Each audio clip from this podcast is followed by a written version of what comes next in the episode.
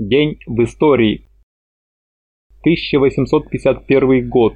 23 ноября 1851 года родился Виктор Павлович Обнорский, русский революционер, один из организаторов и руководителей первых политических рабочих организаций в Российской империи. Свою революционную деятельность он начал 18 лет, когда переехал в столицу. Работая слесарем на различных крупных заводах, Обнорский посещает рабочие кружки и собрания. Проводя беседы с рабочими, молодой человек все больше приходил к выводу, что перспектива борьбы с существующим строем состоит в создании сильной и самостоятельной революционной организации именно из заводских рабочих. Кроме активной пропагандистской деятельности, он ведал нелегальной библиотекой, был казначеем рабочей кассы взаимопомощи, а его квартира часто использовалась для проведения тайных сходок и собраний. Скрываясь от преследования, Обнорский отправляется в Женеву, в которой проживет немногим больше года, работая слесарем на заводе Виннера. Находясь за границей, Виктор Павлович всячески стремится налаживать связи с деятелями революционных рабочих организаций западноевропейских стран, встречается с русскими революционерами и социал-демократами.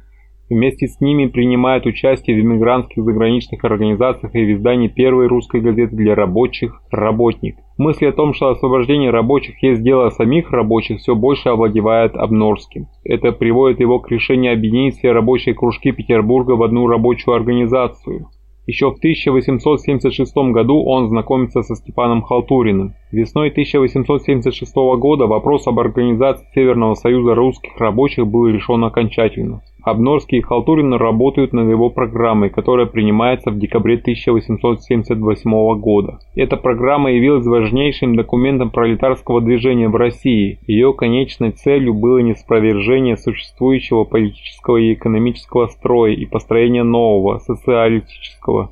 По свидетельству современников и Обнорский и Халтурин по уровню знаний, по организаторским способностям, по беспредельной преданности делу освобождения угнетенных классов – ничем не уступали лучшим революционерам из интеллигенции.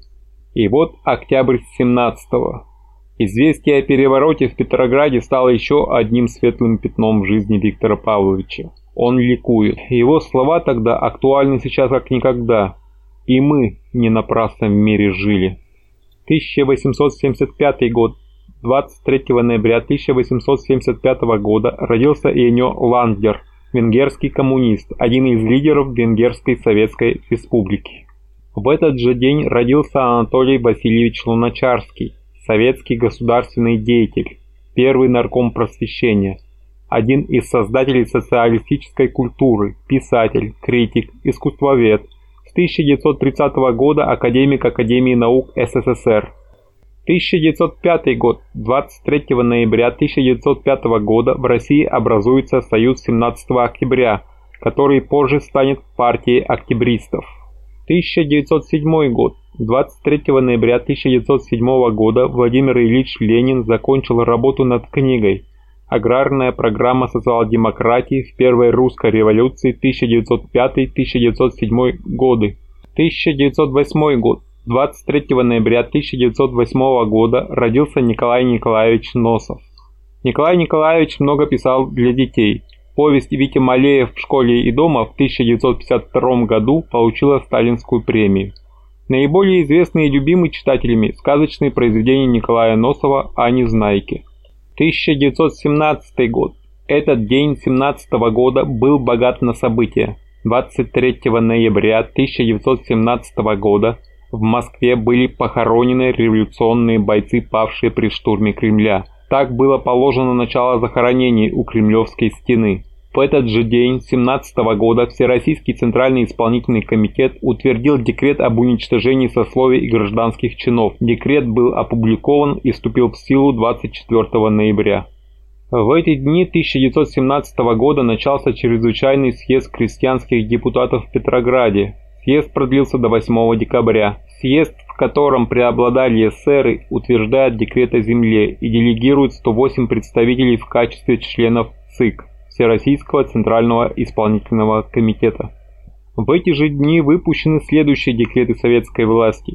Радиограмма армейским организациям о борьбе с буржуазией и ее агентами, саботирующими дело продовольствия армии и препятствующими заключению мира. предписание военно-революционному комитету о принятии решительных мер к искоренению спекуляций и саботажа. 23 ноября 1917 года советское правительство предложило странам австро-германского блока начать переговоры о перемирии на всех фронтах мировой войны в целях заключения справедливого демократического мира без аннексий и контрибуций. В этот же день 17 года Совет народных комиссаров принял декрет о порядке демобилизации старой армии и о постепенном ее сокращении. 1918 год. 23 ноября 1918 года корабли англо-французской эскадры вторглись в Новороссийский порт. Начало англо-французской интервенции на побережье Черного моря.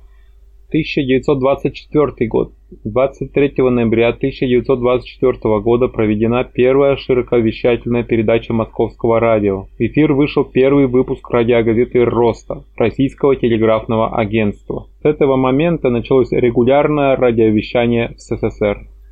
1941 год. Битва за Москву. До начала наступления Красной Армии под Москвой оставалось 12 дней. 23 ноября 1941 года казнена фашистами Елизавета Чайкина, секретарь подпольного райкома комсомола в поселке Пена Калининской, ныне Тверской области, герой Советского Союза посмертно. Юная партизанка стойко перенесла жестокие пытки фашистов, но не выдала ни малейшей информации не только о своих товарищах и явочных квартирах, но даже своего имени. Лизу Чайкину фашисты расстреляли 23 ноября 1941 года. Причем ее последними словами стали «Наши придут, победа будет за нами». Сразу же после освобождения области Лизе посмертно было присвоено звание Героя Советского Союза. Похоронили ее в братской могиле поселка Пена. Весть о подвиге пеновской девушки облетела всю страну все фронты. Войны и партизаны клялись отомстить за смерть Лизы, на территории Калининской области была создана партизанская бригада имени Героя Советского Союза Елизаветы Ивановны Чайкиной. На Калининской же земле появилась эскадрилья самолетов-истребителей имени Лизы Чайкиной. Этой высокой чести удостоились летчики из 630-го истребительного авиационного полка, командовал эскадрилья Герой Советского Союза Виктор Комаров. На кабинах машин лучшей полку эскадрильи было написано «За Лизу Чайкину». Убитая похоронена в Пена, она продолжала жить и сражаться. В 1973 году в Пена был открыт дом-музей Елизаветы Ивановны Чайкиной. 1942 год. 23 ноября 1942 года завершение окружения 330-тысячной немецкой группировки под Сталинградом. 1957 год. 23 ноября 1957 года опубликован манифест мира, принятый на совещании представителей 64 коммунистических и рабочих партий. В 1963 году завершено создание единой энергетической системы Сибири. 1970 год. 23 ноября 1970 года Донецкая область награждена вторым орденом Владимира Ильича Ленина. Таким запомнился этот день в истории.